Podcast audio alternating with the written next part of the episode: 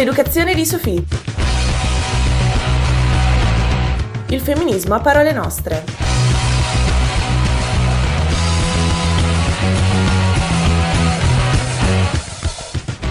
Ciao a tutti e benvenuti qui su Radio I U L M per una nuova puntata dell'Educazione di Sophie. Io sono Sabrina e insieme a me ci sono Martina, Giulia. Anche oggi, questo pomeriggio, siamo qui, ma si tratta di una puntata un po' più speciale delle altre, ma di questo ne parleremo tra pochissimo. Come al solito, però, iniziamo con il nostro classico focus sul titolo del nostro programma, l'educazione di Sophie. Perché? Beh, allora, Rousseau, nel millesettecento, grandissimo filosofo, scrive un testo in cui parla di pedagogia e per la prima volta dà lo spazio a, ai bambini. Infatti i bambini possono seguire i loro istinti, le loro passioni. Sì, però i bambini di sesso maschile, perché le bambine non possono fare questo. Ed ecco da qui il titolo, l'educazione di Sophie, il testo in cui lui racconta l'educazione ideale della bambina. La bambina dovrebbe essere silenziosa, quieta, in un, messa sempre in un angolo, insomma, sempre al servizio del bambino, Emile. Noi siamo qui per ribaltare un po' le cose e quindi abbiamo deciso di riprendere il titolo e riparlare dell'educazione di Sophie dal punto di vista moderno. Sì, perché non solo a noi stanno molto strette queste regole di Rousseau, ma lo sono anche al personaggio storico da cui abbiamo deciso di partire questa settimana, che eh, non vi anticipiamo perché ne parliamo e lo approfondiamo tra poco. Vi possiamo solo svelare prima del primo disco, prima di passare la parola a Giulia e alla musica, che oggi affrontiamo il tema della drag e delle sottoculture che incontrano il femminismo. Vogliamo iniziare supercariche, quindi partiamo con una delle più grandi band della storia. Ascoltiamoci insieme i Queen. I want to break free. I want to break free. I want to break free from your lies, your soul.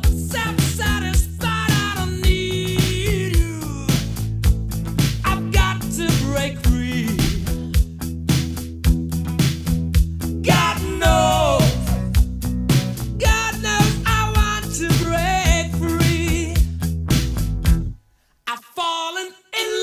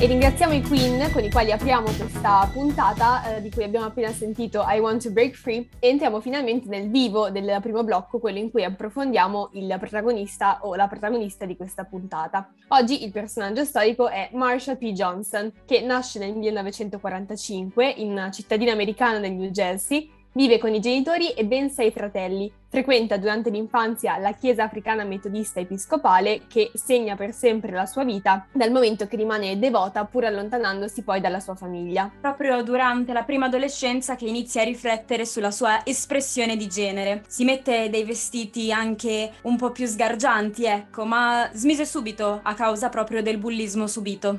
Nemmeno la famiglia vedeva di buon occhio tutto ciò che fosse al di fuori dall'eterosessualità. In questo clima, che a malapena conosceva la realtà L G B T Q plus, Marsha non sentiva di avere un posto. Sì, infatti a diciassette anni, con quindici dollari e un borsone di vestiti, lasciò tutto e si stabilì a New York, nello specifico al Greenwich Village. Inizialmente lavorò come cam- cameriera, ma poi ben presto la sua vita cambiò radicalmente. Si avvicinò agli ambienti del sex work e si dette alla prostituzione di strada. Questi primi anni, dal millenovecentosessantatré, furono fondamentali per la direzione della sua vita. Pensate che cambiò legalmente il suo nome davanti ad un giudice, in Marsha P. Johnson. Il suo aspetto era travolgente, un misto di energia maschile e femminile. Alta e snella, vestiva con parrucche dai colori sgargianti, vestiti brillanti, alte scarpe col tacco e il suo tocco personale, una corona di fiori freschi provenienti dai banchetti del distretto dei fioristi di Manhattan. Marsha infatti spesso dormiva sotto quei tavoli e riceveva come regalo i fiori di troppo. E non fu un personaggio casuale, infatti fu una delle prime drag queen a frequentare lo Stonewall Inn, un bar che eh, inizialmente ammetteva solo uomini omosessuali, ed è anche un bar abbastanza fondamentale per la storia di tutto quello che è il movimento L G B T Q plus. In generale, i moti di Stonewall, motivo per cui appunto è molto famoso, iniziarono nelle prime ore del ventotto giugno del sessantanove, quando la polizia arrivò nel bar per fare incursione. Questo fu alquanto sorprendente, dato che dopo una serie di riforme della polizia e casi civili, questi fenomeni erano diminuiti in modo considerevole. Non esiste un resoconto ufficiale della prima rivolta. Anzi no, il fatto scatenante di per sé non è chiaro, ci sono diverse versioni. Pensate che sembra che Sylvia Rivera, una donna transgender, tirò una bottiglia ad un agente dopo che la pungolò con un manganello. Marsha non fu presente nei primi momenti della rivolta, dichiarò infatti che arrivò a Stonewall verso le due. La polizia aveva già dato fuoco allo Stonewall Inn. Da quel momento però fu presente per le prime due notti di violenza, da cui nacquero poi le proteste e le parate circa una settimana dopo. Nonostante la mancanza di certezze sulla prima notte di Stonewall, sappiamo che Johnson ebbe un ruolo fondamentale, importantissimo, sia in quelle notti che nei giorni a venire. E tra l'altro è anche possibile che diverse persone presenti ai moti di Stonewall decisero consapevolmente di non menzionarla nei loro resoconti, perché la comunità L G B T Q plus, non vedeva di buon occhio le drag queen. Si pensava che questi uomini e che queste donne, cito testualmente, peggiorassero l'immagine pubblica della comunità. Dopo gli eventi di Stonewall, Marsha P. Johnson si immerse completamente nell'attivismo L G B T Q plus a New York. Subito dopo le rivolte di Stonewall lottò per i diritti della comunità L G B T Q plus, come appunto hai detto tu, Giulia, e si unì al recentemente nato Gay Liberation Front, e proprio insieme a questo movimento eh, marciò per il, durante il primo vero e proprio Pride, allora chiamato Christopher Street Liberation Gay, in onore della via appunto eh, dello Stonewall Inn. Sempre nel millenovecentosettanta, Marsha P. Johnson e Sylvia Rivera fondarono la Street Transvestite Action Revolutionaries, in italiano Transvestiti di Strada Rivoluzionari d'Azione, il cui obiettivo era quello di creare una rete di supporto per la gioventù L G B T Q plus, in difficoltà o senza tetto, e per le sex worker. Nonostante la loro autorità e il loro ruolo nel movimento, nel millenovecentosettantatré vennero escluse formalmente dalla parata del Pride, dall'organizzazione di gay e lesbiche che la stava organizzando, perché le drag queen rovinavano la reputazione della parata. Marsha, Sylvia e le altre eh, drag queen marciarono a capo della parata in segno di protesta. Facciamo un salto avanti di qualche decennio. Dopo il Pride del millenovecentonovantadue, tristemente fu trovato il cadavere di Marsha P. Johnson nel fiume Hudson. La polizia dichiarò la morte come un suicidio, anche se in realtà non ci fu nessun tipo di investigazione, nonostante ci fosse effettivamente una grande grande ferita presente sulla testa di Marsha. Sì, per di più diversi testimoni dichiararono di aver visto Marsha essere aggredita da un gruppo di delinquenti. Uno in particolare dichiarò che sentì un suo vicino di casa ad un bar vantarsi di aver ucciso una drag queen di nome Marsha. Gli amici di Johnson accusarono la polizia di non aver prestato abbastanza attenzione al caso perché la vittima era una drag queen nera. Solo nel duemiladue venne riaperto il caso relativo alla morte di Marsha, non venne scoperto nulla di nuovo sostanzialmente, ma perlomeno la morte passò da suicidio a morte non determinata. E diciamo che è un personaggio che in generale non è stato effettivamente apprezzato a suo tempo o comunque valorizzato, e ancora oggi in realtà non è molto conosciuto, ma alla fine il programma che facciamo è proprio per questo, per dare spazio e voce ai personaggi che non sono conosciuti, quindi eccolo qua ed è per questo che l'abbiamo scelto. In realtà ne parleremo molto meglio tra pochissimo e non saremo da sole, però noi ci sentiamo tra pochissimo dopo Look What You Made Me Do di Taylor Swift. I don't like your little games, don't like your tilted stage, the role you made me play of the fool, no I don't like you. I don't like your perfect crime, how you laugh when you lie, you said the gun was mine, isn't cool, no I don't like you. Oh. But I got smarter, I got harder in the nick of time, honey I rose up from the dead, I do it all the time, I got a list of names and yours is in red underlined, I check it once, then I check it twice. Oh, oh look what you made me do, look what you made me do, look what you just made me do, look what you just made me, ooh, look what you made me do, look what you made me do, look what you just made me do, look what you just made me do. I don't like your kingdom keys, they once belonged to me, you asked me for a place to sleep, locked me out and threw a feast. What? The world moves on another day, another drama, drama, but not for me, not for me, all I think about is karma, and then the world moves on, but one thing's for sure, maybe I got mine, but you'll all get yours.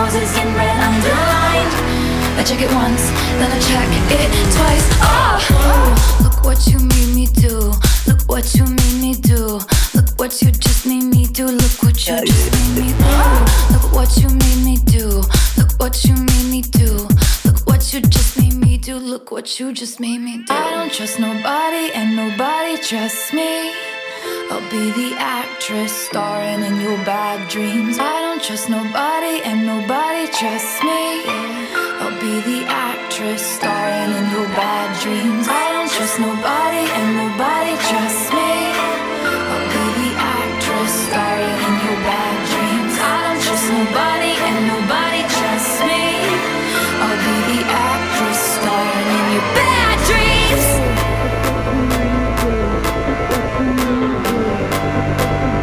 Sorry, the old Taylor can't come to the phone right now. Why?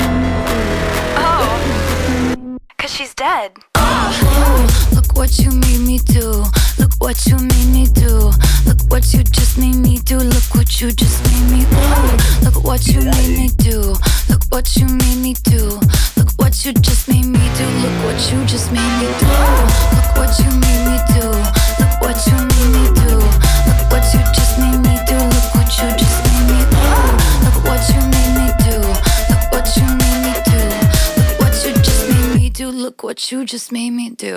Look What You Made Me Do, Taylor Swift, qui su Radio I U L M. Ma ora passiamo ad un lato un pochino più teorico. Ci rendiamo conto che possa essere un po' difficile da capire e sicuramente sono tutti temi che meriterebbero fior fiori di approfondimenti, ma siamo sicure che parlandone insieme riusciremo a capirne un po' di più. Esattamente, perché ora affrontiamo una questione di genere che io e Giulia abbiamo avuto la fortuna di discutere in classe con la professoressa Supacqua D. Parliamo di quello che con espressione in inglese è noto come doing gender, ossia fare il genere. Ma cosa significa effettivamente fare il genere? Beh, per spiegarlo chiediamo gentilmente all'intramontabile Forrest Gump di prestarci una sua celeberrima battuta. Stupido è chi lo stupido fa. Una frase che Forrest usa per difendersi dai bulletti che lo offendono. Il significato non è la persona in sé ad essere stupida, ma è il suo comportamento che la rende tale. Bene, ora spostiamo lo stesso ragionamento e la stessa logica sul doing gender. Il risultato? Il genere non è per nulla un fatto biologico, né tantomeno qualcosa di immutabile nel tempo. Anzi,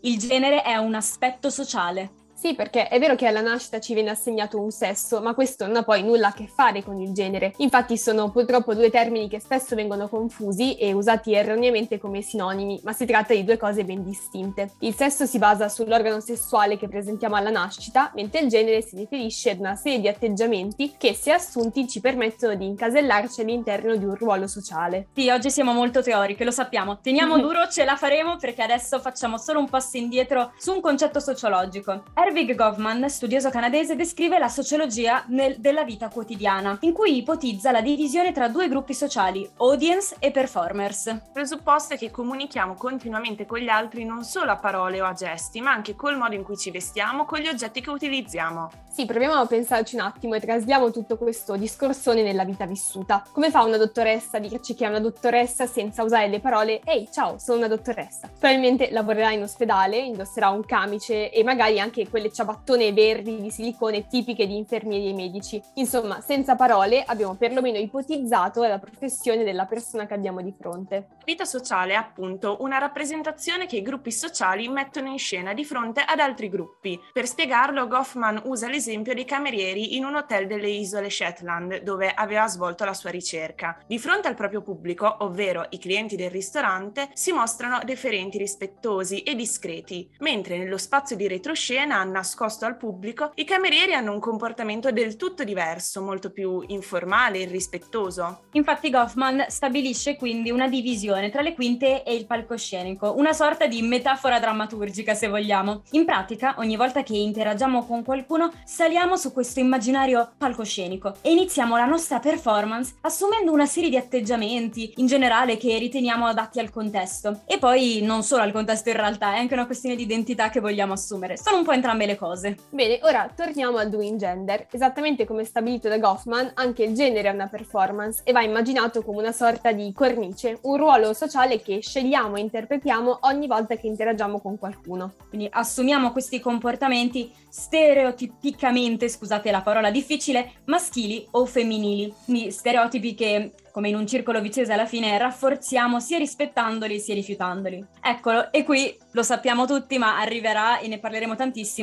il famoso binarismo di genere. Sì, perché esistono due generi in questo caso, e solo due soltanto secondo questo concetto, e quindi noi veniamo riconosciuti solo o nel genere femminile o nel genere maschile. Volete un esempio? La scelta praticamente automatica del colore rosa per le bambine e del blu per i bambini, e ancora i buchi all'orecchio, lo smalto, i gioielli, i capelli lunghi, che sono considerati femminili. E così molti altri. Piangi? Sei una femminuccia. Dici le parolacce? Sei scurrile? Sei un maschiaccio. Chi è che si deve occupare della casa? Chi stira o lava i piatti? Chi gioca a calcio? Chi indossa i tacchi? Ecco, e qua si potrebbe continuare all'infinito, però visto che non possiamo farlo, altro capitolo da aprire. L'androginia, che descrive chi, confondendo l'audience con i propri comportamenti, rende impossibile l'incasellamento nel dualismo di genere, il che spesso porta a casi di violenza, perché chi fa fede al binarismo si sente quasi tradito da chi non rispetta la norma e di conseguenza, in dovere di ristabilire l'ordine, deve punire effettivamente chi non è perfettamente allineato. Ammettiamo, sono discorsi estremamente complessi, ce ne rendiamo conto, e figurarsi che non abbiamo ancora considerato altre variabili come la provenienza, la religione, lo status economico e civile. Le intersezioni sono mille, sempre diverse e soprattutto mai semplici da spiegare. Noi speriamo almeno un po' di avervi incuriosito, anche se capiamo che i temi sono veramente molto difficili e molto complessi, e quindi, giusto per traslare da questa parte molto teorica ad una parte un po' più discorsiva, quando finalmente accoglieremo il nostro ospite, sentiamo una grandissima canzone, sentiamo la voce di Lady Gaga con Born This Way.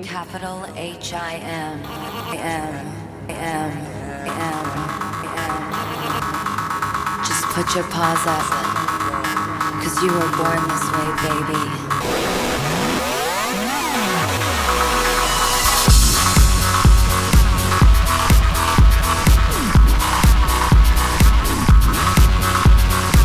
My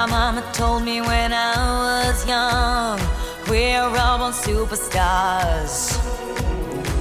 She rolled my hair, put my lipstick on, in the glass of her boudoir. There's nothing wrong with loving who you are, she said, cause he made you perfect, babe. So hold your head up, girl, and you'll go far. Listen to me when I say I'm beautiful in my way, cause I make no mistakes. I'm on the right track, baby, I was born this way. Don't have yourself in regret, just love yourself instead. I'm on the right track, baby, I was born this way. Born this way, oh, there ain't no worry. Baby, I was born this way. Baby, I was born this way. Don't be a drag, just be a queen. Don't be a drag, just be a queen. Don't be a drag, just be a queen. Give yourself prudence and love your friends, so we can rejoice your truth. In the religion of the insecure, I must be myself, respect my youth. A different law is not a sin, believe capital H I am.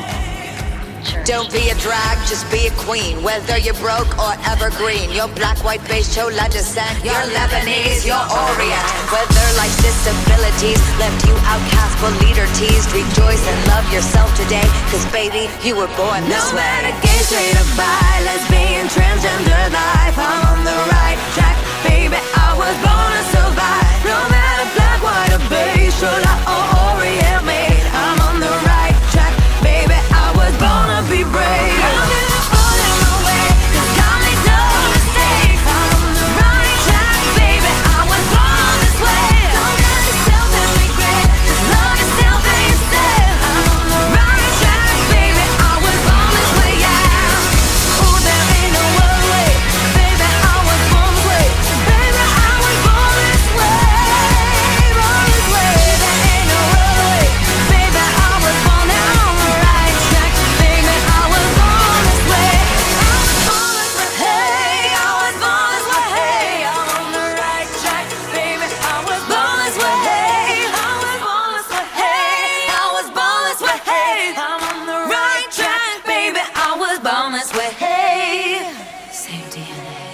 La voce di Lady Gaga qui su Radio I U L M. Io sono Sabrina, insieme a me ci sono Giulia e Martina. Allora, abbiamo avuto eh, delle chiacchiere un po' pesantine in questa puntata, devo dire. Siamo partiti con una biografia un po' più intensa del solito e con una, ser- una sorta, una serie di teorie belle, belle cariche, ecco. Quindi cerchiamo di alleggerire un po' i nostri toni e ne f- lo facciamo proprio con un ospite, come abbiamo già preannunciato. Abbiamo invitato eh, una persona, non vi dico ancora niente, non vi faccio ancora spoiler, ma eh, tra pochissimo vi far, facciamo sentire un estratto della presentazione della nostra intervista. Sentiamo.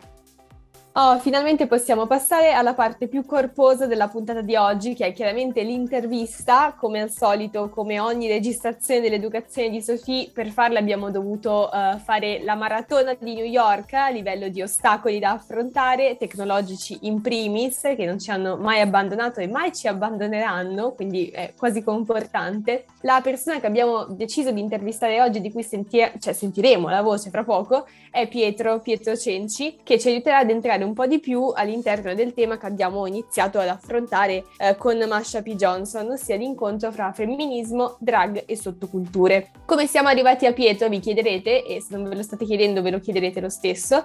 Eh, la risposta è molto semplice: cercavamo qualcuno che banalmente potessimo raggiungere e con facilità magari, e eh, che sapesse un po' di questo mondo, che lo sperimentasse e potesse raccontarci com'è viverlo sulla sua pelle. Eh, io e Pietro andavamo al liceo insieme, non eravamo né nella stessa classe né facevamo lo stesso indirizzo, ma questo poco importa perché eh, una grande esperienza di alternanza scuola-lavoro ci ha portati a eh, intrecciare i nostri percorsi e oggi finalmente siamo qui con Pietro. Eh, lasciamo subito la parola a lui che si presenta, ehm, se eh, gentilmente ci dice anche i pronomi con cui eh, vorrebbe che ci riferissimo a lui durante il resto della puntata sarebbe stupendo, così evitiamo di fare qualsiasi tipo di gaff e siamo il più rispettosi possibili. Quindi lasciamo subito la parola a Pietro e ci sentiamo fra poco.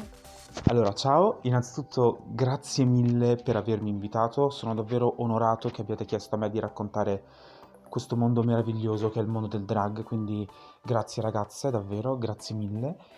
E a parte questo, cosa dire? Io mi chiamo Pietro, ho ventuno anni, studio storia alla Statale di Milano, cerco qualche, faccio qualche lavoretto qua e là per part-time, per accumulare qualche soldino, ma il mio sogno ad oggi probabilmente è trasformare la mia passione in un lavoro.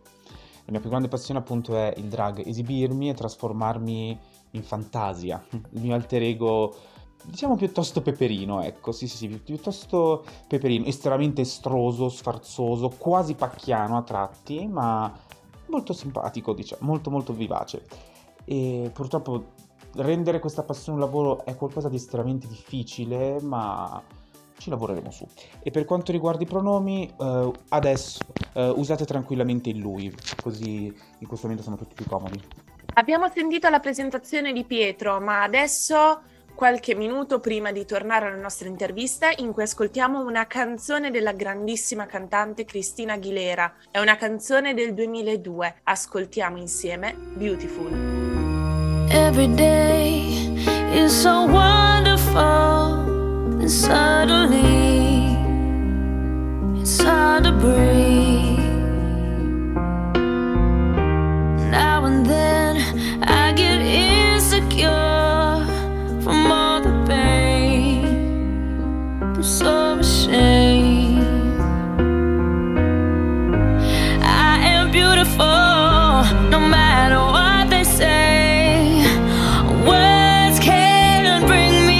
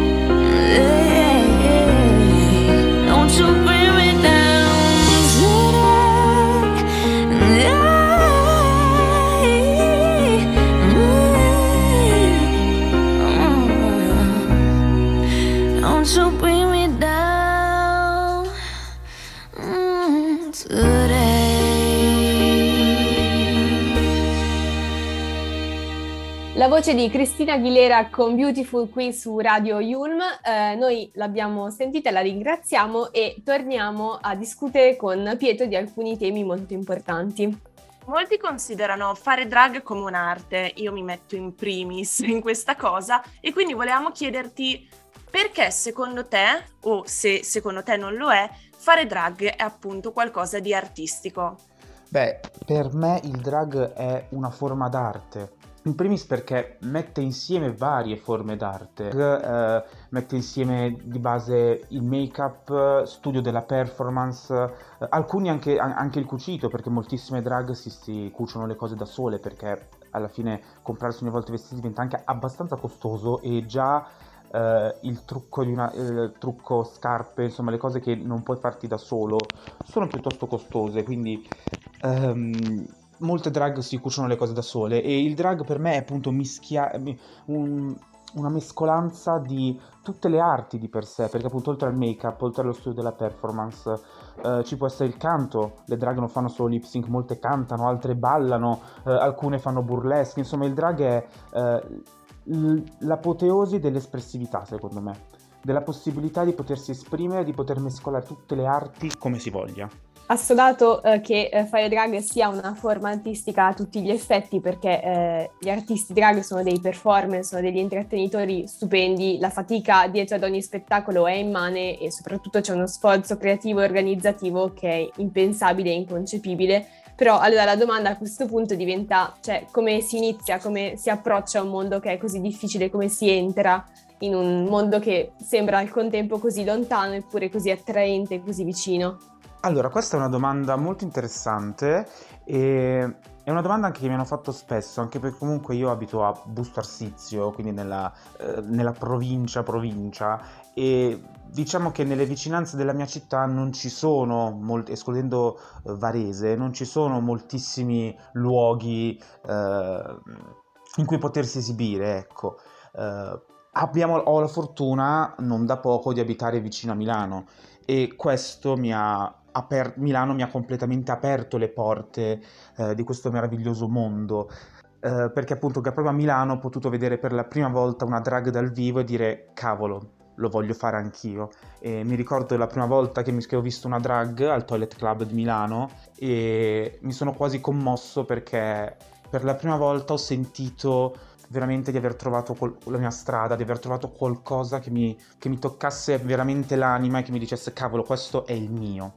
E se qualcuno volesse iniziare ad avvicinarsi a questo mondo vi dico, trovate un locale, che per un locale, ma anche in realtà un teatro, qualsiasi cosa che faccia spettacoli drag e andate, buttatevi, parlate con il... Con il con, parlatene tranquillamente con, con le drag che sono sempre aperte, sono sempre disposte a parlare, a raccontare e a incoraggiare nuove artiste, quindi buttatevi semplicemente, ma anche se non, se non riuscite, se come me non abitate proprio nelle più grandi metropoli, eh, fatelo in camera vostra, fatelo con i vostri amici.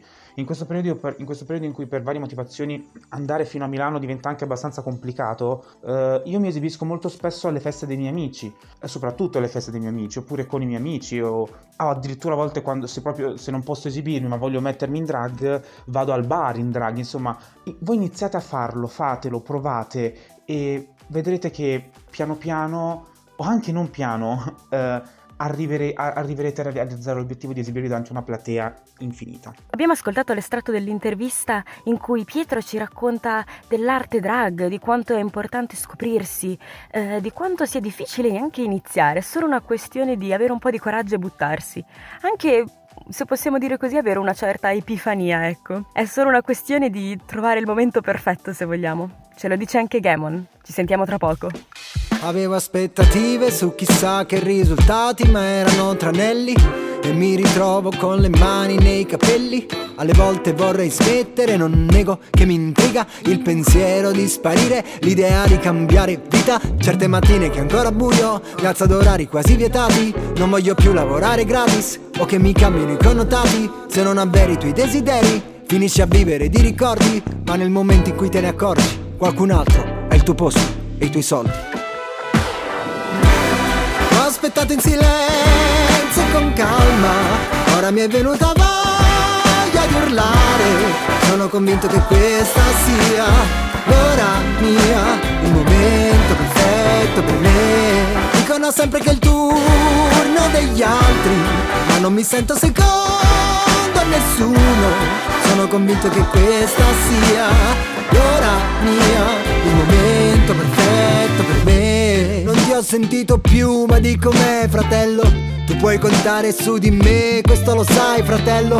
Ma quando poi sei senza chiave nel tuo inferno, ti scopri figlio unico e sei chiuso dall'esterno.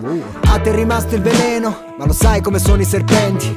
Se tu gli tendi la mano, poi loro affondano i denti. È andata, ma se ci ripensi, che razza di rischi ti sei preso, ed il fatto che non ti sei mai arreso è un miracolo e va difeso. Ho aspettato in silenzio e con calma, ora mi è venuta voglia di urlare. Sono convinto che questa sia l'ora mia, il momento perfetto per me. Dicono sempre che è il turno degli altri, ma non mi sento secondo a nessuno. Sono convinto che questa sia l'ora mia, il momento perfetto per me. Non ho dubbi adesso, dentro sento che è il mio momento. Per quest'ora dirò all'universo che mi voglio giocare tutte le mie chance. Un flusso di energia mi attraversa, mi sta mandando fuori di testa. Sto caricando l'aria di elettricità. Ho aspettato in silenzio e con calma, ora mi è venuta voglia di urlare. Sono convinto che questa sia l'ora mia, il momento perfetto per me. Dicono sempre che è il turno degli altri, ma non mi sento secondo a nessuno. Sono convinto che questa sia l'ora mia, il momento perfetto per me. Questo era Momento Perfetto di Gaemon, sempre per l'educazione di Sophie, una canzone che abbiamo ritenuto fondamentale e eh, molto importante, più che altro per il testo, per le parole che vengono scelte da, da Gaemon. E tra l'altro non è mh, un caso che ci siano pochi artisti uomini nelle playlist dell'educazione di Sophie, ma il testo di, di Gaemon ci, cioè, ci pareva particolarmente importante, le parole erano particolarmente belle, quindi abbiamo deciso di inserirle all'interno della puntata. Una cosa di cui io sono vera- veramente ma veramente tanto curiosa è qual è la fascia di pubblico che di solito frequenta gli spettacoli di drag. Un pubblico più giovane, un pubblico più adulto, qual è il genere di pubblico che si trova di solito a questo genere di spettacoli? Allora, anche questa è una domanda molto interessante e devo dire che dipende tanto dal luogo in cui tu ti esibisci. Cioè, se ti esibisci in un locale, in una discoteca, che è una delle tipologie di locali, di luoghi in cui le drag si esibiscono di più, allora devi aspettarti un pubblico da discoteca, quindi tendenzialmente più giovani, sui venti trenta anni. Ma anche io quando mi esibisco um, nel locale dove mi esibisco di solito, appunto il Toilet Club di Milano, che devo ringraziare perché è un luogo veramente fantastico, è uno dei pochissimi luoghi in cui veramente nessuno si sente giudicato. Eh, tu arrivi lì e comunque tu sia, comunque tu ti senta, ti senti a casa, ti senti accettato, ti senti libero. E quindi non smetterò mai di ringraziare il Toilet Club per questo. Però comunque eh, questo era per dire che al Toilet Club, dove mi, mi, mi esibisco io a volte, um, capita anche di incontrare gente più grande, ecco, però tendenzialmente sempre tra i venti e i trenta anni la, la media, mentre per magari un pubblico un pochino più maturo ci sono i bar o, o, o anche i teatri, cioè le drag più, un pochino più navigate, più famose, che riescono anche a organizzare degli spettacoli loro e vanno nei teatri. Lì allora il pubblico è più trasversale, cioè l'età tende anche a salire. Quindi secondo dipende proprio tanto, in realtà il pubblico drag è abbastanza trasversale, dipende appunto dal, dal luogo in cui ci si esibisce. È arrivato il momento un po' più cacciarone dell'intervista e eh, il momento della piccola curiosità. C'è, oh, c'è mai stato, ti ricordi, mh, la cosa più assurda, l'esperienza che ass- più assurda che hai vissuto facendo drag, che sia uno spettacolo, mentre assistevi a uno spettacolo, il tuo, degli altri, insomma, mh, la cosa più strana e più divertente che ti ricordi? Allora, diciamo che di momenti interessanti ce ne sarebbero, però se dovessi sceglierne uno, sì, a mani basse vince quando una festa di un mio amico ah, eravamo a casa sua nel suo cortile, io mi stavo esibendo, mi ricordo ancora, era Firework di Katy Perry, stavo facendo il lip sync di Firework di, di Katy Perry, e nel momento di massima, eh, del massimo climax della canzone, quando sta per iniziare l'ultimo ritornello, io ero in piedi su una sedia e la sedia si spezza, si rompe e io cado a terra. Beh, insomma, dopo aver ascoltato i tipi di pubblici e l'esperienza assurda di Pietro, non possiamo assolutamente non andare a vederci un'esibizione drag. Quindi che dite, questo sabato siete liberi? Perché io sono liberissima e andrei subito a vederli. Bene, bene, dai, ci ascoltiamo tra pochissimo. Eh, adesso c'è Gloria Gaynor con I Will Survive.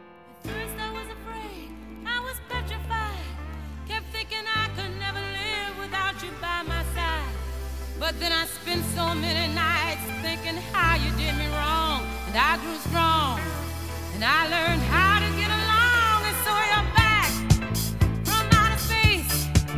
I just walked in to find you here with that sad look upon your face. I should have changed that stupid lock, I should have made you leave your key. If I'd have known for just one second you'd be back.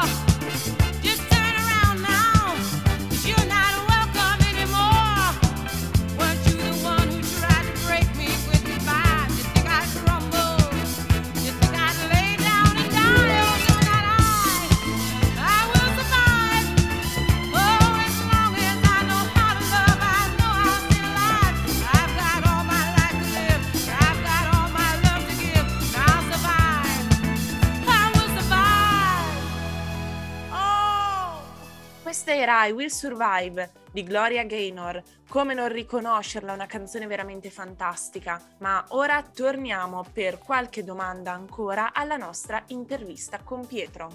Un'altra cosa di cui sono veramente curiosa di chiederti è se ci sono un po' dei lati negativi, dei lati che ti piacciono di meno rispetto a questo mondo. Allora, um, detto sinceramente, Non, non c'è un aspetto che non mi piaccia del drag, perché il drag tendenzialmente, il mondo drag credo rappresenti, almeno in linea teorica, l'inclusività, l'accettazione totale. Poi eh, il mondo drag, come tutti i mondi, è composto da persone, quindi ci può capitare di incontrare persone fatte in un certo modo e persone con cui magari non ti trovi completamente a tuo agio, con cui non vai d'accordo. Quello come in tutti gli ambiti, ma a parte appunto rapporti con sing- ma a parte i possibili rapporti con alcune persone, e io finora per, eh, per quello che ho potuto eh, vivere in questo mondo non ho trovato neanche una persona con cui non andare d'accordo, una persona eh, appunto con cui non mi trovassi bene. Devo dire che appunto l'unica, l'unica cosa che non, eh, è, è questa l'unica difficoltà che potrebbe incontrare nel, all'interno del mondo drag, ecco, eh, perché io lo vivo proprio come un mondo proprio d'amore, d'amore e d'accettazione totale, quindi in, eh, diciamo che nel mondo drag di per sé io non trovo lati negativi. Secondo me il lato negativo, del, non, non negativo, però quello che deve mettere in conto una persona che vuole intraprendere questo percorso, vuole iniziare ad avvicinarsi a questo mondo, è il fatto che effettivamente nonostante la valutazione del drag sia cambiata completamente, um, è ancora um, più difficile da accettare. Cioè un ragazzo gay che fa la drag, ma anche un ragazzo etero o una donna etero che fa la drag, eh, andrà incontro a determinate eh, difficoltà, perché comunque, parlando per la mia esperienza personale da ragazzo gay, eh, molte persone di, pe- pensano un conto è che sei gay, un conto è che ti vesti da donna. Quindi eh, è brutto da dire, ma nella testa di molte persone eh, c'è un po' la scaletta dell'accettazione, capito? Insomma, più sei simile al canone, meglio è. Se scegliendo di fare la drag, sappi che ti allontanerai da quel canone, ma alla fine sono soltanto delle, teo- sono soltanto delle imposizioni della società, quindi col tempo ci si impara soltanto a dire, a fregarsene completamente, a godersi la propria arte e la propria libertà. Ne abbiamo già parlato un po' in apertura, eh, però sarebbe eh, secondo noi molto carino e molto opportuno se riuscissimo a lasciare la parola a qualcuno su questo tema, cioè se mh, riuscissi a fare un paio di minuti a spiegare un po' come la vedi, come vivi la questione dei pronomi, come li usi, come li scegli e come mh, vivi il rapporto che gli altri hanno con i pronomi. Allora, eh, la questione pronomi, io sono, come per molte cose, dell'idea che ciascuno possa fare quello che voglia finché non vada contro agli altri. Quindi io, eh, personalmente, per quanto mi riguarda, io non, non scelgo pronomi definiti, non, non scelgo nessun tipo di pronome. Cioè, nel senso, quando non sono in drag uso tranquillamente il maschile, come però può capitare che magari con le mie amiche facciamo la battutina eh, scherzando e eh, possa capitare che mi chiamo al femminile, perché a me appunto non, non importa più di tanto. Come quando sono in drag eh, e spesso alcune persone mi chiedono ma come ti devo chiamare, eh, a me non, non importa più di tanto l'uso del pronome. Certo, quando sono in drag tendo più a utilizzare pronomi femminili, mentre quando non sono in drag tendo più, tendo più ad usare pronomi maschili. Però per quanto riguarda me, eh, non mi importa più di tanto il pronome che si usino nei miei confronti, perché appunto non, a me, quest, a me quest, non mi interessa questo, non è che non mi interessi, non, non ho particolari esigenze da quel punto di vista. Eh, però al tempo stesso io credo che se una persona senta di volersi far chiamare in un determinato modo, bisogna rispettare la sua volontà e la sua libertà di farlo, quindi massimo rispetto per chi eh, voglia, faccia, chi scelga qualsiasi tipo di pronome. E per quanto, ogni volta che qualcuno, che sentite qualcuno dire ah ma questa cosa dei pronomi, eh, ma è tutto così difficile, che cosa complessa, semplicemente basta chiedere. Se non sai come riferirti a una persona, vai da lei e le dici scusa ma come posso chiamarti? Davvero, non, eh, so che sembra strano, però in realtà è la cosa più semplice da fare. Ma passiamo a un po' di musica, adesso sentiamo i Velvet Underground con Venus in Furs. Shiny, shiny, shiny boots of leather, whiplash, girl child in the dark, comes in bells, your servant don't forsake him. Strike, dear mistress, and cure his heart.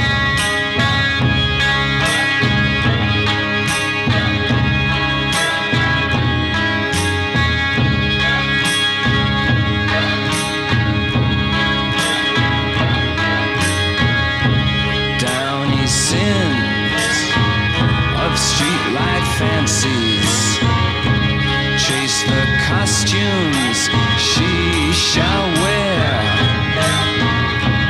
Ermine furs adorn imperious. Severin, Severin awaits you there.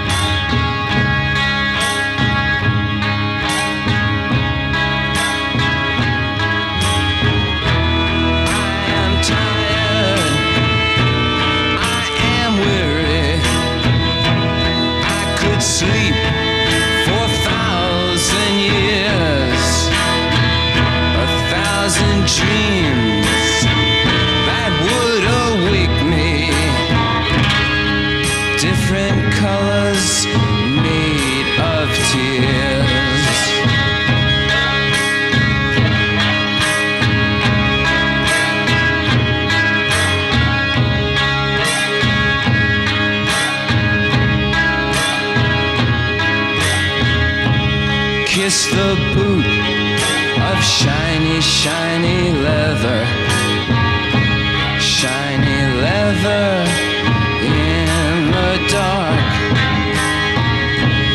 Tongue the thongs, the belt that does await you. Strike, dear mistress, and cure his heart.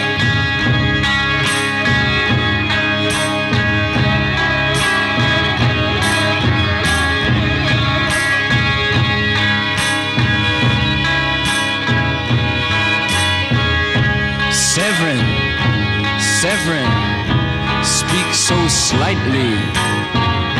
Severin, down on your bended knee. Taste the whip in love not given lightly. Taste the whip, now bleed for me. I Velvet Underground qui su Radio I U L M. Adesso riascoltiamo l'intervista con Pietro, ma prima vi ricordo che state ascoltando l'Educazione di Sofì con le voci di Sabrina, Giulia e Martina. Riprendiamo l'intervista. Allora, per chi segue il nostro programma si sa che um, all'interno della, di ogni puntata si trova una prognosi culturale, ovvero un po' dei consigli che riguardano il tema della puntata, su che cosa guardare, che cosa leggere sul tema. Quindi oggi abbiamo deciso di fare una cosa un pochino più innovativa, un po' diversa, ovvero di chiedere proprio a Pietro una prognosi culturale, quindi un qualche consiglio, soprattutto perché in questo ultimo periodo il mondo drag è stato rappresentato molto attraverso i media, sia attraverso programmi televisivi, film, ma anche sui social network. E quindi ci chiedevamo qualche consiglio anche, che cosa ne pensi di eh, questa prospettiva dei media rispetto a questo mondo?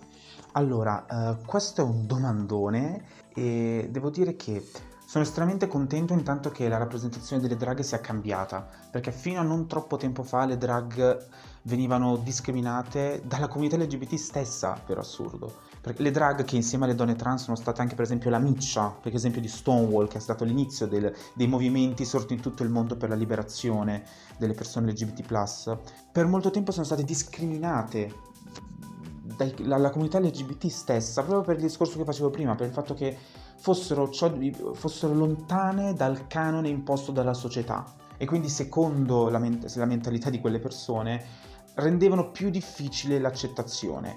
E in realtà si è visto l'esatto contrario, perché le drag, continuando a essere se stesse, continuando a lottare e a esibirsi, hanno semplicemente lottato per la libertà e dimostrato che di base il mondo è talmente bello, ampio e ricco di diversità che non serve a niente odiare e andare gli uni contro gli altri. Quindi sono veramente contento che ci sia questa grandissima rappresentazione del mondo drag. E RuPaul Drag Race ha cambiato le carte in tavola, cioè RuPaul col suo uh, reality ha portato veramente questo programma, uh, quest'arte nel pubblico mainstream, quindi sicuramente RuPaul ha cambiato le carte. Con l'avvento dei social anche ha cambiato radicalmente la, consider- la considerazione del drag. La comunicazione, la velocizzazione delle comunicazioni ha cambiato drasticamente, quindi tutti questi mezzi hanno effettivamente contribuito a rendere il drag così amato come ora, perché devo dire che è sempre più amato, e questa è una cosa che sicuramente mi fa piacere, e spero che più andremo avanti più questa cosa continuerà, più il drag verrà amato e più il drag verrà apprezzato, e che il drag continui a espandere, a superare confini e a mescolare le carte in tavola eh, Nel, nel, sulla questione di genere, su questioni artistiche, politiche, su, tu, su qualsiasi questione, perché quello, l'obiettivo del drag è quello, andare oltre, andare oltre e superare tutte le convenzioni, quindi sono davvero contento di questo. Pietro ci ha parlato di quanto è importante essere se stessi, di quanto è importante essere rappresentati, di quanto la libertà alla fine è il nostro mezzo per comprenderci e capirci, ma la libertà non è n- nulla senza il coraggio. Grazie Pietro, grazie tantissimo perché eh, hai condiviso con noi la tua esperienza, perché ci hai donato la tua voce eh, a noi e ai nostri ascoltatori. Um, noi stiamo arrivando addirittura d'arrivo con la nostra puntata, una puntata carichissima. Eh, concludiamo con la voce di David Bowie con Lady Stardust. People stare at the makeup on his face, laughed at his long black hair, his animal grace.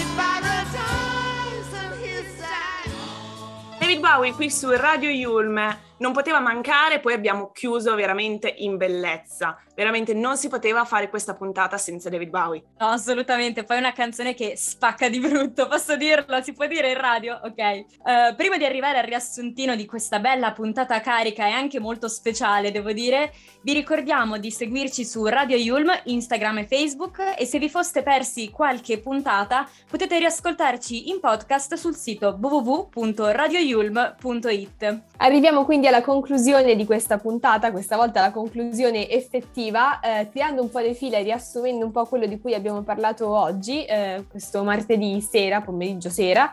Siamo partite da Marsha P. Johnson, che è il personaggio che abbiamo scelto per rappresentare i macro temi che abbiamo deciso di affrontare, anche se ci rendiamo conto che eh, mh, cioè non sia minimamente necessario presentarle, e soprattutto sia fondamentale approfondire ancora di più questa figura, e noi speriamo di avervi incuriosito almeno un po'. Siamo passati poi a discutere delle teorie del doing gender e abbiamo affrontato il binarismo di genere, per poi lasciare la parola a Pietro, la persona che abbiamo deciso di intervistare e che ci ha arricchito con il suo racconto e le sue mille esperienze personali.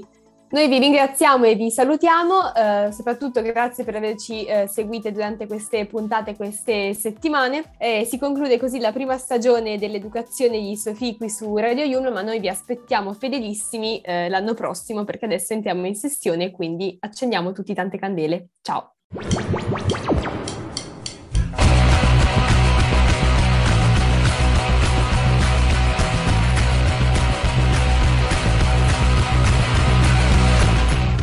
L'educazione di Sofì. Il femminismo a parole nostre.